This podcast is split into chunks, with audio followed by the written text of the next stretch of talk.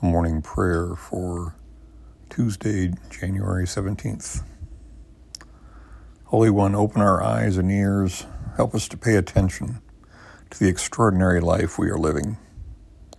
A morning walk with the dogs, kissing your spouse goodbye, eating lunch with a friend, doing a decent day's work, hearing the rain spatter on the window, preparing a dish you have done a dozen times before. You are here in the commonplace, present within, a fathomless mystery that just is. We may remember the high points and the low points when our book is almost finished, but it is the extra everyday moments will be what we crave. The touch, taste, smell of the holiness of the ordinary. We give thanks for the joy hidden in the prosaic patterns of our lives.